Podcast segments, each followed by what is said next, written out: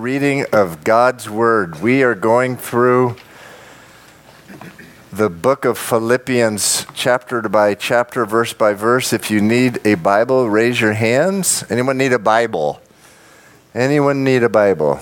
You can raise your hand if you need a Bible. If you don't have one, you can keep that Bible as a gift as long as you promise to read it a lot. Philippians chapter 1.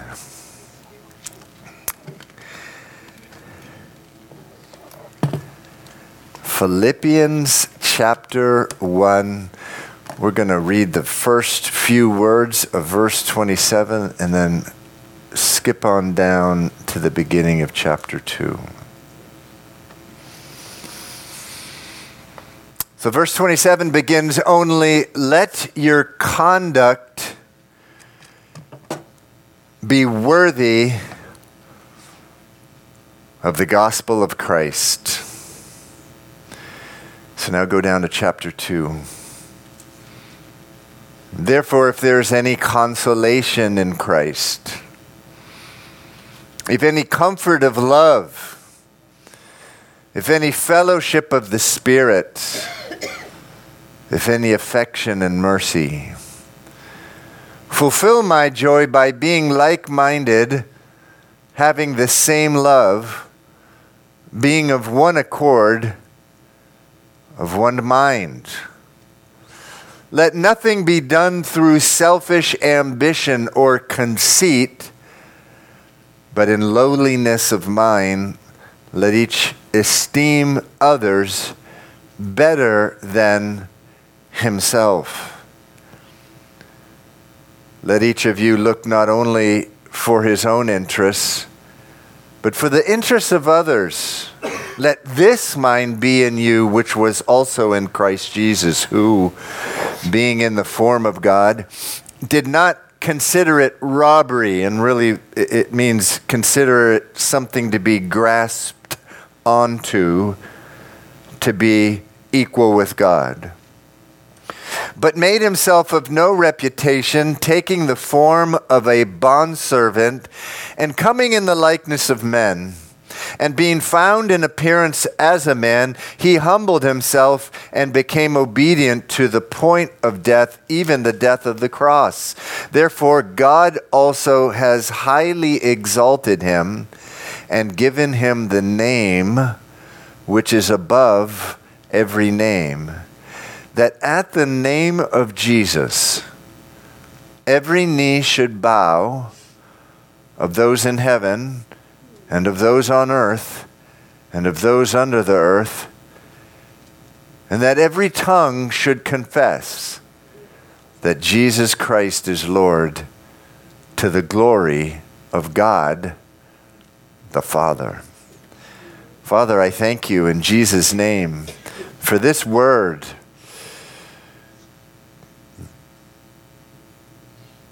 Your word, the Bible says that the word is living and active. It it cuts, it divides, it does surgery, and that's why we're here today, Lord. We're here for surgery because we need it. We need it every day, but particularly when we gather here, Lord. As your children together, as the body of Christ, we come for a special meal, a special surgery, a, a heart surgery in which, Lord, we're changed by your Spirit through the Word, Lord, so that we can live lives that glorify your name, loving you, loving each other, loving the stranger, Lord. That's who we want to be. And I pray, Father, do that good work in us this morning. I pray in Jesus' name. Amen. Okay, you may be seated. You may be seated.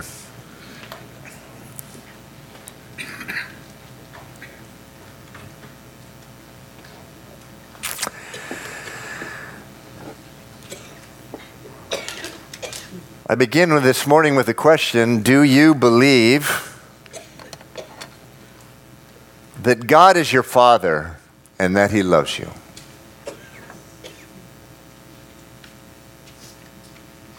Do you believe that God is your Father and that He loves you? The verses we just read, Philippians 2, verses 1 through 11, the last three words, verse 11, are these words God the Father. Is he your father? And do you believe that he loves you?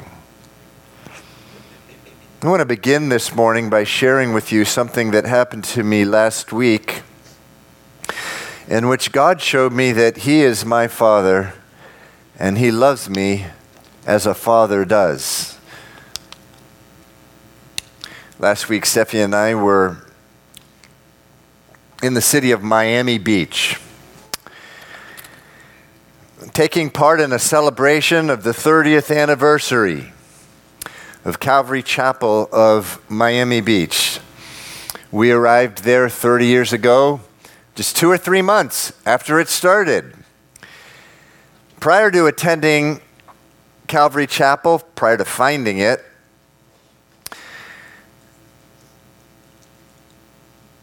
churches were a whole lot different to me. Calvary Chapel was the church that I had thought or had really wanted to find, but I didn't know that it existed.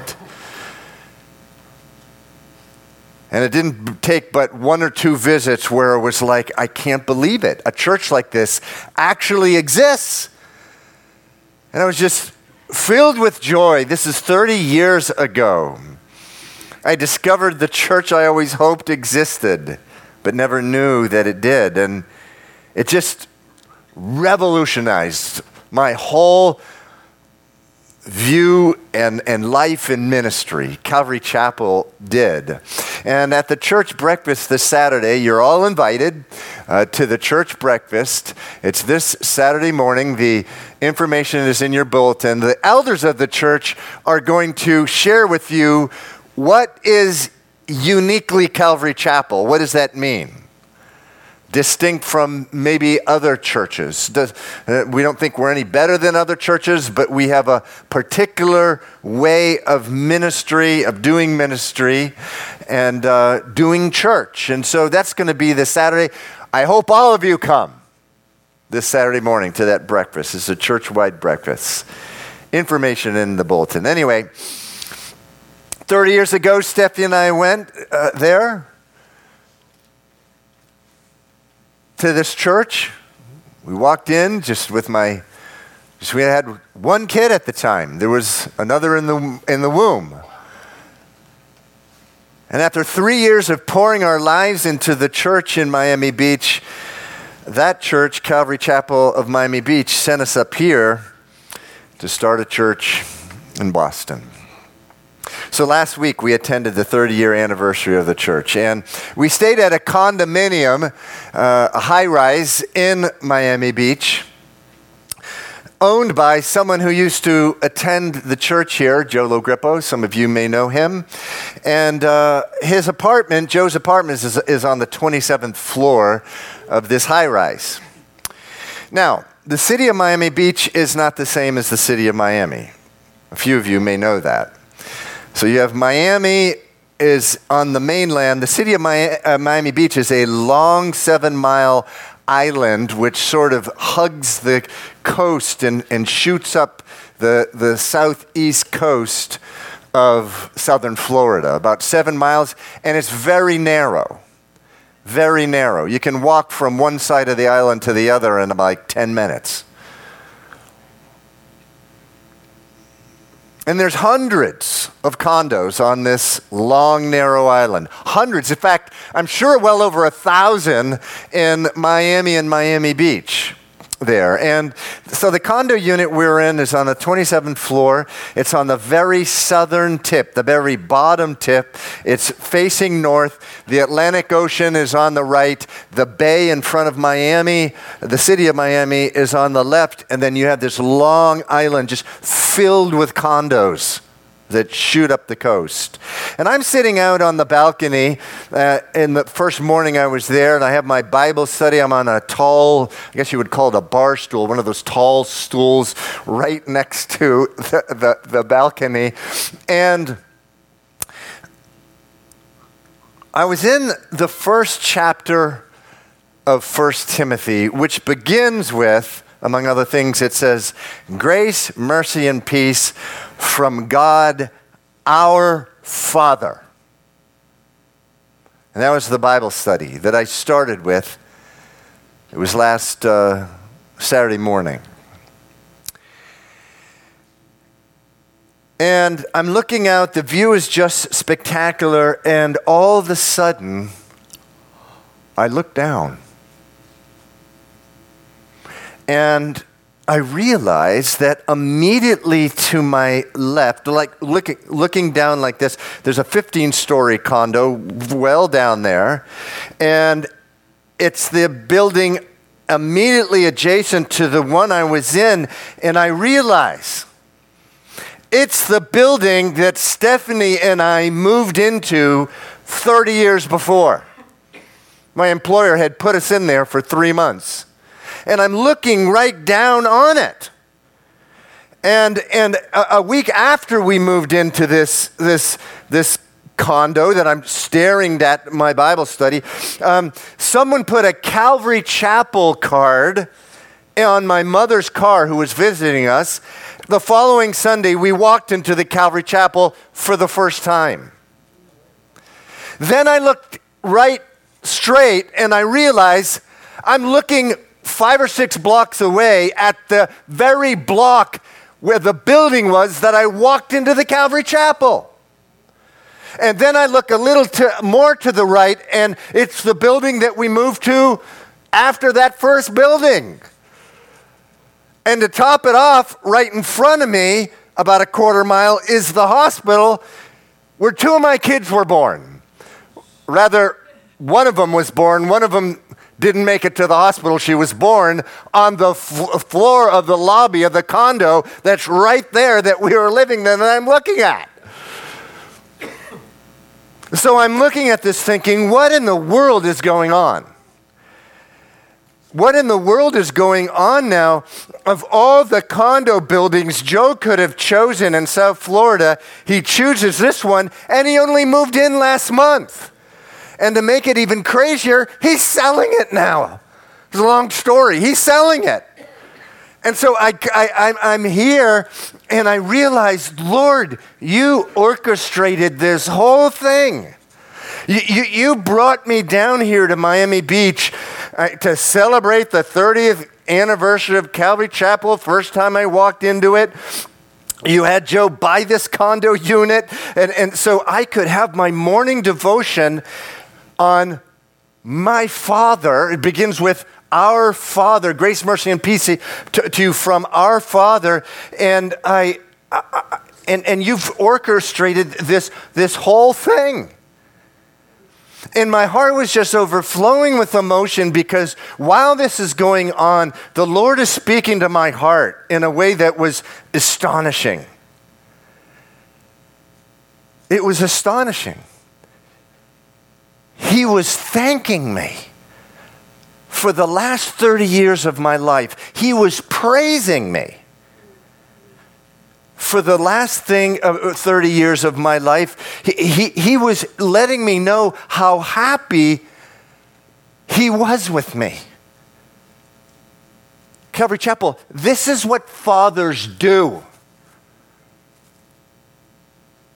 This is what fathers do. And, and I began to weep, not a little, a lot, because I could think, all I could think of was, this is so unfair. This, I just don't deserve this. I'm a deeply flawed man. There's, I have so many, I've had so many stumblings over this last 30 years, so many failures, so many mistakes. And, and, and so um, I realized, you know, I have a problem just believing that God loves me like this. And what's my problem? Why do I have a difficult time believing that God is my Father and that He loves me? There's at least two reasons. One, there's seven billion people in the world. And, and I have a hard time believing that out of seven um, um, billion people, God loves me. My Father loves me. But the second reason is that I have such a hard time believing that He would ever orchestrate this crazy thing where I'm looking um, at the last 30, the beginning of the last 30 years of my life, he could have chosen any one of a hundred other condos. Uh, Joe could have chosen his condo in this unit to look south or uh, south or east or west. I wouldn't have seen what I saw. But God so loves me and, and, and he wants to, to bless me so much, he put me right there at that time. But I, am thinking, how can this be? I'm so flawed. Why would God do this? I've let God down a hundred, hundreds of times, thousands of times in my life. I, have sinned. How could um, it ever be true that He loves me when I have the record of sin that I have? And my record of sin is not only long, it's deep. Why would he do this for me? How could it be that God, my Father, loves me as God, as a father loves? How could he, he pour out into my heart? I am happy with you. I'm happy for the last, been happy for what you've done, walking with me, being faithful to me for the last 30 years. How, how can that be? How could I ever get to the point where I have a God who is my Father who loves me like that? And the answer is the first verse that we read this morning which is Philippians 1:27 which we began with which says this Only let your conduct be worthy of the gospel of Christ. The gospel of Christ. That's how you gain a relationship with the living God where he becomes your father. Not some impersonal God that is sort of at the way up in the rafters in a cathedral. No, he is your God that loves you and, and, and, and as you walk with him, he's actually expresses how happy he is with you. Remember we talked about, by the way, in Philippians 1:21, to live is Christ, but to die is gain. To live is Christ, which is a great thing. But to die is gain is so much better. Why? Because we'll be out of these bodies and we'll recognize God for who He is. Who is He? He's the God who's happy with you.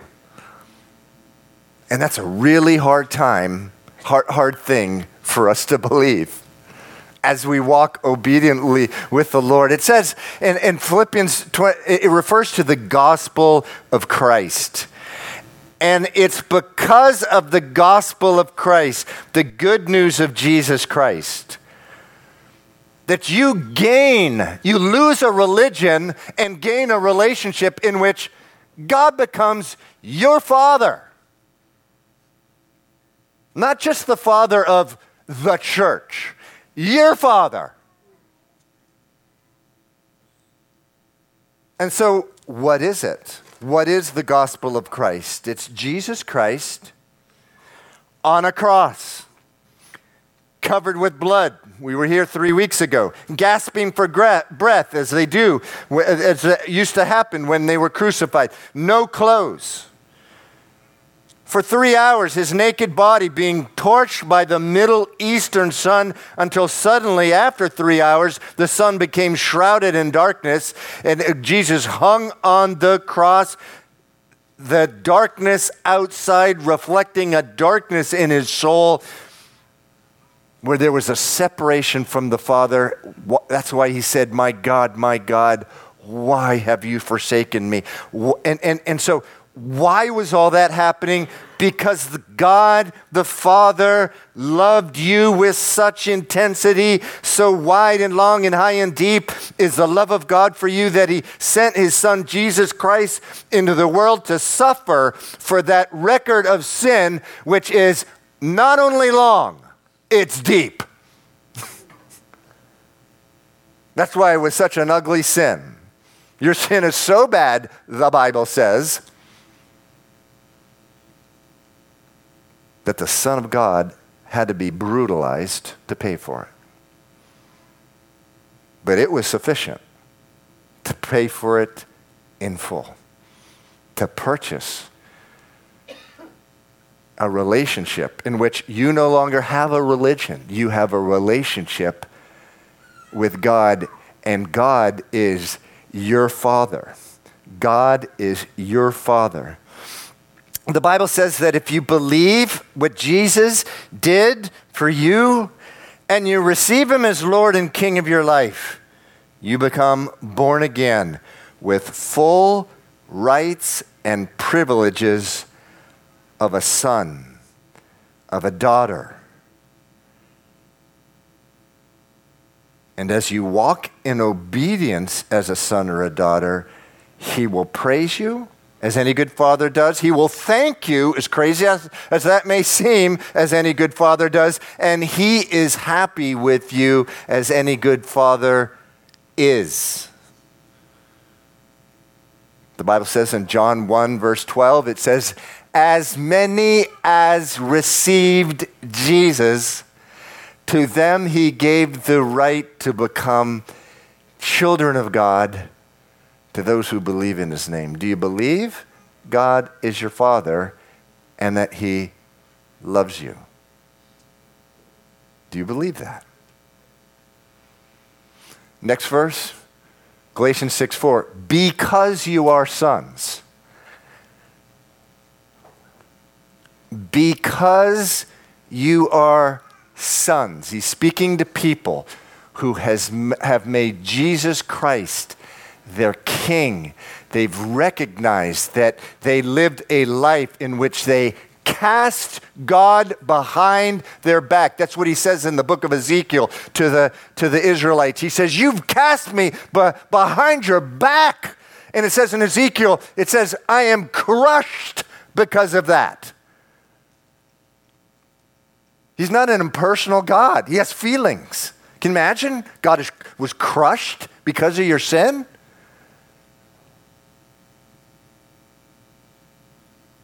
He was crushed because of your sin.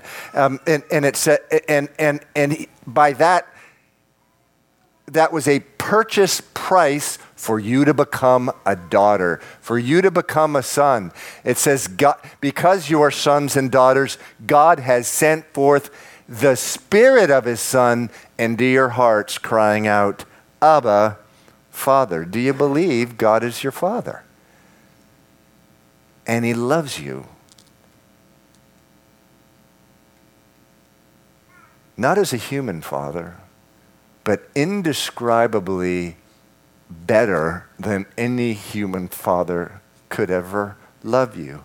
Do you believe that? Now, in the book of Mark, it says this it says that when Jesus was baptized by John the Baptist, when he came out of the water, the New King James translation, which, like most translations of this verse, is not a good one, it's not a literal one. It says, You are my son, in whom I am well pleased. In other words, when Jesus was coming up out of the water after being baptized, that's what he heard.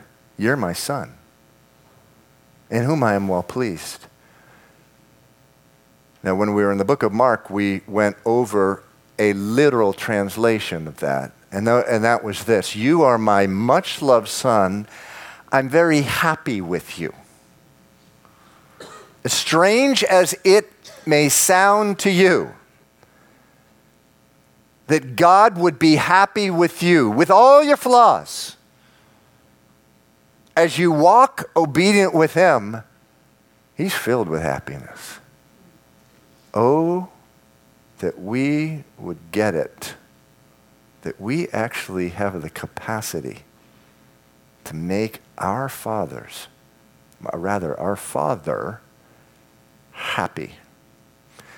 Another translation, New Living Translation, you are my dearly loved Son, and you bring me great joy. The Bible says that you are a co heir with Christ, with Jesus Christ, meaning uh, an heir is, is, is you're, you're, an heir when of your father and mother. When they die you receive their inheritance. You are a co-heir with jesus christ. You, in, in many respects you have the same many but not all respects. You're not going to sit at the right hand of god. But, but here on earth you have the same rights and privileges in many respects. And it says that as you walk with the lord if when you walk by the Spirit and not according to the flesh, you bring your Father, God, great joy. You do. That is the God, that, that is the Father that you have. And so, um, Philippians. Let's now go now to Philippians 2:1. So we've settled that. We've talked about the last three or, or four uh, words of, of verse 11 of chapter 2. I started at the end. Now let's go to the beginning of chapter 2. The beginning of chapter 2 um, lays out some things here which were purchased for you. God, your Father, loved you with such intensity, He sends His Son to be slaughtered as a lamb for you and that blood that came from that slaughtered lamb was the purchase price for these things here in verse 1. Let's read them. This is how much God loves you. He purchased these things for you. It says here for it says therefore verse 1. Read along with me. If there is any consolation in Christ, if any comfort of love, if any fellowship of the Spirit, if any affection and mercy. Now, let's stop there. A word about those that word if. It says if, if, if, if. Now be careful now as you read this. Though that word if there um, is is a little misleading here because um, the, if, if, you, if you study and you read commentators, they will tell you that when it says, if you have any consolation in Christ, if any comfort of love, uh, that does not mean that you might not have that in Christ. It, it, it's sort of like if I'm in marriage counseling with a husband and wife, and I say to the husband, if you are her husband, you must take care of her. I'm not saying he's not her husband. Everyone following me? If I'm speaking um, to a child who's misbehaving, and, and I say to the child, if you're the child of that man, you need to obey him. I'm not telling the child he's not the child by saying, if you are the child. That's how these verses should be read. Rather, this verse should be read. Um, in other words, all these things in verse 1 have been purchased for you. The first one, it says, therefore, if there's any consolation of Christ. Most translations say encouragement or strength. By the way, there are translations that cut off the word if. You won't see if. It'll just say, you have consolation in Christ. You have the, uh, the comfort of his love. You have fellowship of the Spirit. You have affection and mercy. Some translations, I think they get it right. They just lop off the if because it, they, it, the if tends to be misleading. But all these things you have. And so I've listed them here. The gospel of Christ, this is what it's given you. And again, because of the love of your Father. He loved you with such intensity. He sent His Son to be as a lamb slaughtered for you. And that blood that was um, that blood in the slaughter purchased among many other things your eternal salvation, but it also gave you these things, all in this first one. The first is strength in Christ. The New King James Version says consolation. Or most translations say encouragement or a strengthening. So, number one, this is what you have in Christ. You've been granted a strength. Number two, You've been given a comfort of love. This is speaking, I believe, of the love of the Father.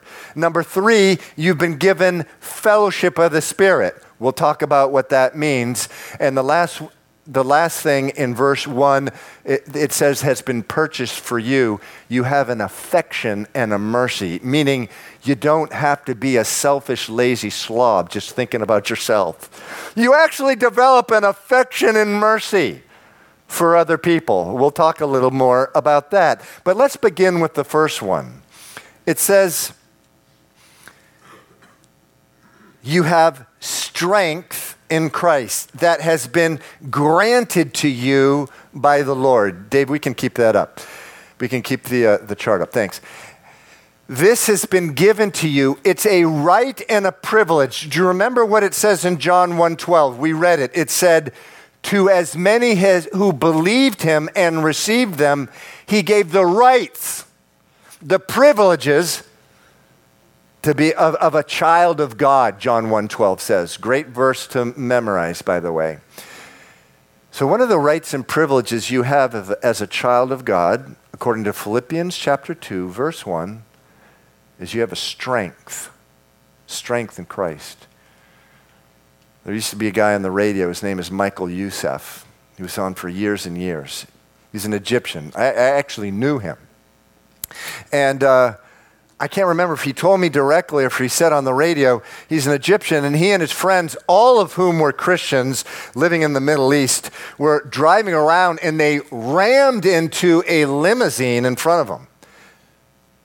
And the driver of the limousine, or someone, uh, rather, someone not the driver, but someone gets out of the limousine and uh, goes up to the driver and he says, Let me tell you, my father is Sheikh Mohammed, etc., etc., etc. And the response of the driver was, My father is the king. And the guy looked at him. His eyes were like, woo. He got back in the limousine and he drove away. And it's true. The book of Habakkuk, I believe, is chapter 2, verse 1 or 2. It says, God says, I am a great king. Your God is a great king. And that in of itself, that truth, which is Genesis to Revelation, wow, if there's any truth taught, it's that. God is a great king. That strengthens me. That should strengthen you. Your God is a great king. You talk about moving from a place of weakness prior to Christ to a place of strength, knowing that you are a son of God. You're a son of the king. Uh, the, you, knowing that you're a daughter of God, a daughter of the king, God has spent, uh, sent forth his spirit into your heart, which cries out, Father. And, and I tell you what, strength is one of the things that has been purchased for you. Just to know that God is your Father. Romans 8:31 says if God is for us, who can be against us?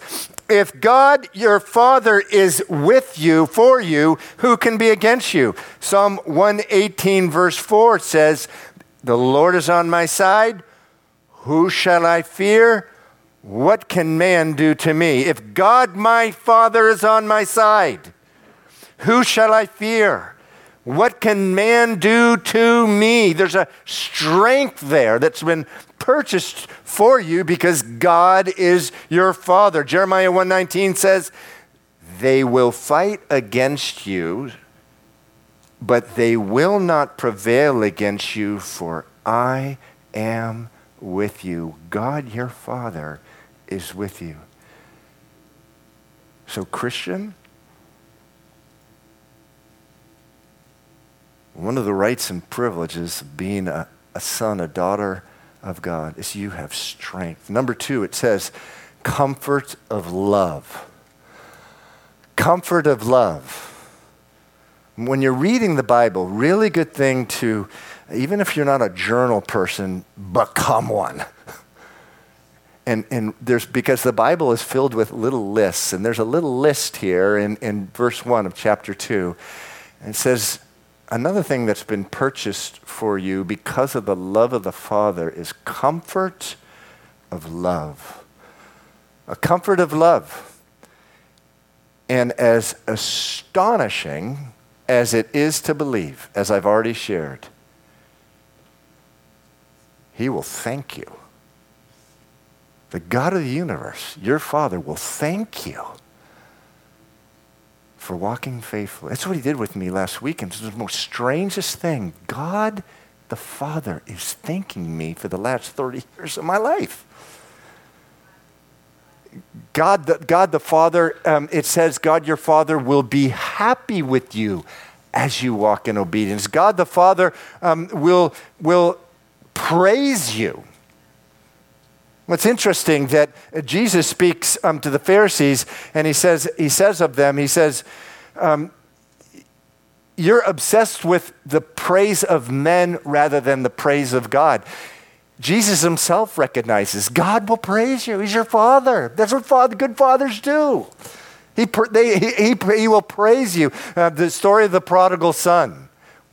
Probably the best story of the love of the Father uh, in the Bible, where the son gets half of his, uh, of his inheritance before he even dies. His father gives it to him. He goes and wastes it on drinking uh, alcohol and, and prostitutes. He, he, he has no more money. He's starving to death. He comes home, and when he thought he would get judgment, he got a loving father who fell down on his neck covered him with kisses, ordered a fatted calf to be made for a party that they would have, a barbecue, ordered a ring on his hand, sandals on his feet, and a robe.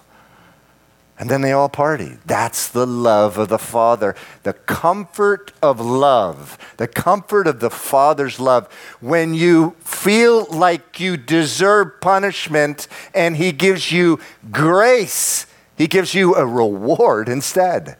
That's what grace is. That's our working definition of grace at Calvary Chapel in the, in the city. You deserve a punishment, you get a re- reward. That's the, the comfort of love. The third thing here, the fellowship of the Spirit, is another just glorious thing that has been purchased for you, Calvary Chapel. The fellowship of the Spirit. What is it? It's that relationship uh, uh, that you have with another believer you may have nothing in common with them. This was just such a glorious thing. When, when I first began walking with the Lord when I was 24, I would meet these, these folks. I had nothing, nothing, nothing in common with them. But within five minutes, they're like my best friend. Why? Because they loved God. Do you want to know what God did with me? Do you want to know what He did with me last week? And then they would share what they knew, and it would just give me such joy just this morning. I was in Franklin Park, or walking back from Franklin Park, and, and a guy had a, a, cross on his hat, and I said, What is this cross? Was a 70 year old man. Um, he, the way he was speaking, he had, he had just become a Christian, and there was just such joy in him. Fellowship of the Spirit. What the world would pay any amount of money to have to be able to go to other men and women and just have a joy and a connection, really within minutes of knowing each other. Why? Because the Holy Spirit in him is the same as the Holy Spirit in her. And while they're interacting, boom, there's fellowship of the Holy Spirit. So the fourth one, it says, um, um, affection and mercy. This was purchased for you, purchased for you, transforming uh, what, what the blood of Jesus purchased um, for you was a transformation from someone who's just consumed with me. Consumed with me, just taking and taking and taking and taking. There's a, um, um, a, a, wonderful proverb, one of the proverbs. It says, uh, The leech just has one cry Gimme, gimme, gimme. and, and that's how we come out of our mother's womb. It's gimme, gimme, gimme. But and, and, and as we grow up, you know, in babies, it's kind of cute sometimes. Uh, uh, but, but, but, but as you grow older, it gets uglier and uglier when you're a gimme, gimme, gimme. But what Jesus purchased for you is an affection and a mercy for you, where you actually become a person who has the capacity to give affection and mercy even when you're wronged. Even when you're wronged. It says in Luke chapter 6, verse 37, this is what um, is meant by affection and mercy. This is Jesus speaking. You will be sons, you will be daughters of the Most High if you are kind to the unthankful and the evil. And so, Philippians uh, chapter 2, verse 2, here is. Um, in, in Philippians chapter 2, verse 2, um, is where is where we're going to go next. But can we have the chart one one more time? So verse verse one says, "Listen, if you have any strength." In Christ, if you have any comfort of love, if you have any fellowship of the Spirit, if you have any affection and mercy. Now let's go to verse 2 now. Verse 2 says, Fulfill my joy by being like minded, having the same love, being of one accord, of one mind. And so, uh, uh, what he's saying here is those four things that you now have as a privilege that strength, the comfort of God's love, the uh, fellowship of the Spirit, that affection and mercy, use it in order to foster a oneness, a unity among yourselves. That's what he's saying. Could hardly be a more important topic, the topic of Christians one and loving one another. Jesus says in John chapter 13, by this the world will know that you're my disciples by your love for one another. But John 17 ups the ante by a hundredfold. It says, if you love one another, the world will know that the Father sent me to the world. John chapter 17, verse 21 and 23. It's your homework. You can read it. We're going to be continuing this next week. It's just an astonishing truth that whether we're the difference between loving one another and ignoring one another, don't ignore each other, Calvary Chapel. Don't do that. No. Because when you love one another, John 17, 21, 23 says, the world will know that the Father sent the Son. But let's look a little caref- more careful at this, um, this verse, verse 2, and then we will we'll wrap it up. And we're having communion today, that fellowship of the Spirit that happens with communion. It says, Fulfill my joy by being like minded having the same love, being of one accord and of one mind. Now, I'm going to give you a literal translation there. It says, uh, this is Young's literal translation. I was just delighted, by the way, when one of the brothers told me Friday night, I just bought a Hebrew and Greek interlinear translation. I'm like, that's very cool. I like hearing that. That's encouraging because just getting that literal translation. Here's a literal translation of this verse from the Greek Fulfill my joy that you may mind the same thing, having the same love of one soul and minding the one thing. Okay, now let's let, let me just break that down. So when you read verse 2, verse 2 says this it, it, finishes off saying, Be of one uh, accord, be of one mind. Now, some people read that and they think, well, that means that Christians have to agree on everything. It says, Be of one accord, be of one mind. I remember being in a church prior to Calvary Chapel where they were bu- buying a church building. Not everyone wanted to buy this building because there was a certain amount of people in the church that didn't, that didn't believe in debt ever. So they were like, the church is going to take a loan, forget it. And, and, and there was a letter that was sent to the elder boards by a very godly woman. And with all humility, she said, We're clearly not of one mind. And she quoted this verse, but she quoted it wrongly Because what, what the, uh, because it's just impossible for, there are certain subjects, listen, there are certain subjects you won't even take. It will, even five Christians, you will not get them to agree. And I'll give you one how to parent little kids in a Christian way. You won't even get two parents to agree on that. Yeah, or, or whatever, how to spend uh, money responsibly, or uh, uh, you know, uh, how to, the proper way of dating or courting. Uh, there, uh, man, I used the word court once and I got rebuked by a Christian. That people don't even, um, people don't even, uh, uh, don't, will not agree on many of these things. But what this verse says, literally, I think is absolutely, I'm, I'm sorry, I'm going to say it, it's gorgeous. It says, the last four, four words, minding the one thing it doesn't, it doesn't say literally one mind. It says minding the one thing. And what is that one thing? The gospel of Jesus Christ. Minding the one thing. I tell you, the unity, Paul is calling for unity here.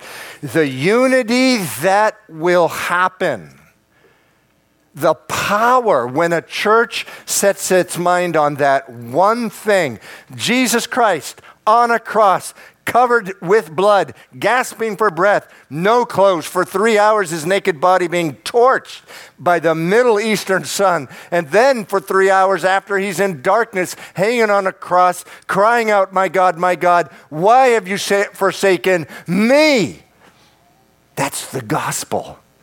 And as we move forth, minding that one thing, there's going to be such unity, there's going to be such power. And you take a church such as ours and you add a few other churches, they just mind the one thing. There's all kinds of other stuff, non essentials that we can disagree with. But if we mind this one thing, this city will be transformed. This city will be transformed if we, Boston has this terrible reputation as a city uh, that uh, li- the Christians live in a shell, they live in a, a cave, they, has a reputation for cowardice. If you don't believe me, believe the, uh, read the autobiography of Charles Finney. That was his remark coming into the city 150 years ago. They were so scared of the intellectual, the intelligentsia of the city, they were just, you know, Jesus Christ, yeah, that's what they're like. But I tell you, if we mind the one thing and take the gospel out, and Sunday mornings um, before service, I go out and I share the gospel. And I found, even finding this morning, uh, th- th- these people walk into this marathon, I was sharing with them. And with each one, I gained a confidence. The Bible says that I'm not ashamed of the gospel of Jesus Christ. It's the power of God until salvation. And, and you know, it's a wonderful thing if minding that one thing, we move forward, there will be such a powerful unity in that.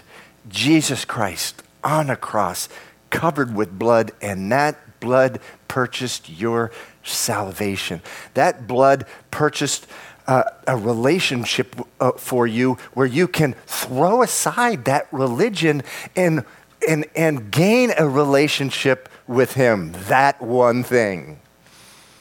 So we're going to have communion now. If, if the worship team could come up, and we're going to celebrate this the gospel of Jesus Christ. We're going to celebrate, celebrate communion.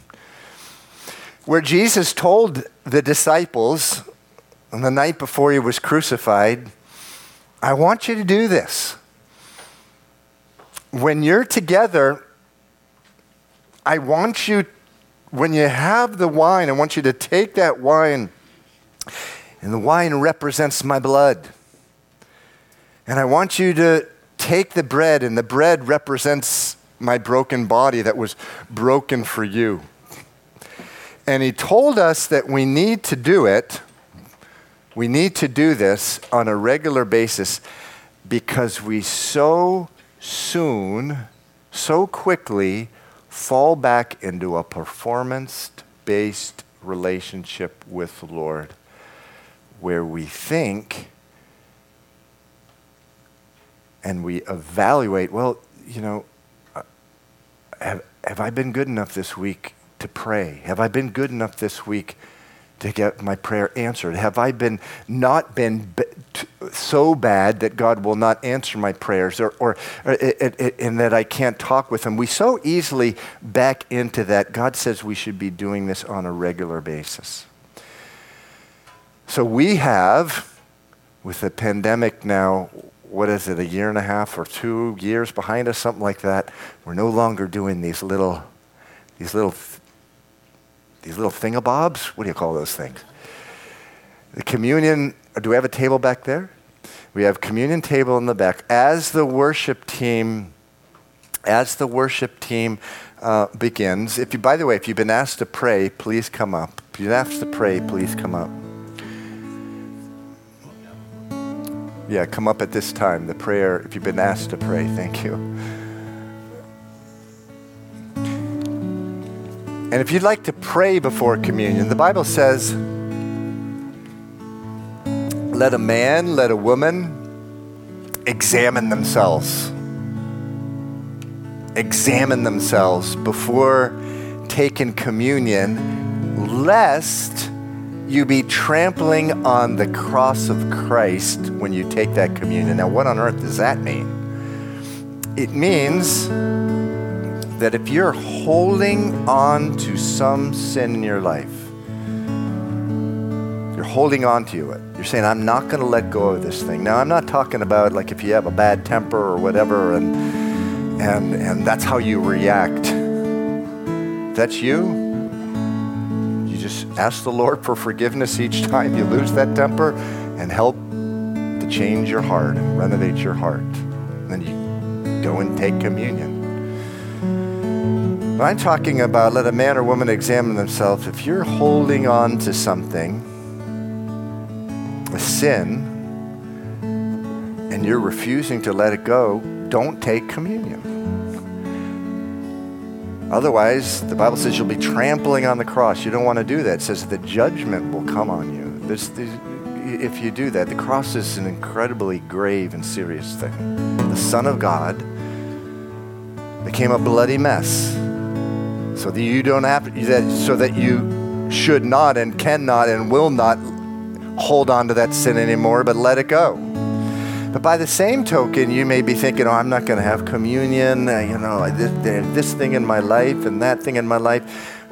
The, the, the opposite extreme, you don't want to, you don't want to insult what Jesus did for you to pay for that sin that you don't seem to be able to get over.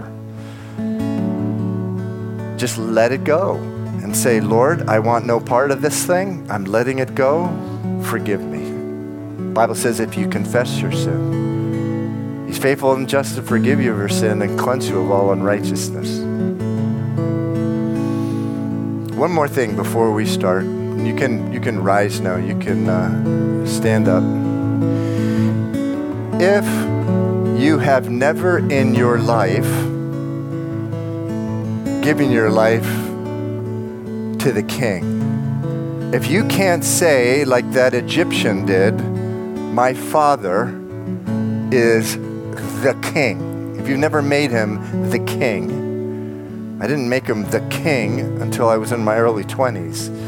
If you've never done that, you should not be taking communion. However, you can make him the king by a simple prayer of faith. Lord Jesus, I believe the gospel that you hung on that cross so that I wouldn't have to be judged for my sin. And then you, you after you died, you raised from the dead. Be my King, Jesus. If you've never done that, come forward and, and pray before communion. Otherwise, at some point, as the worship team is playing, make your way to the back, grab a cup, take a piece of bread, and return to your seats and we will have communion together. Bless our time, Lord, as we close out this service. We want to bless you, Lord. Bless our time in Jesus' name.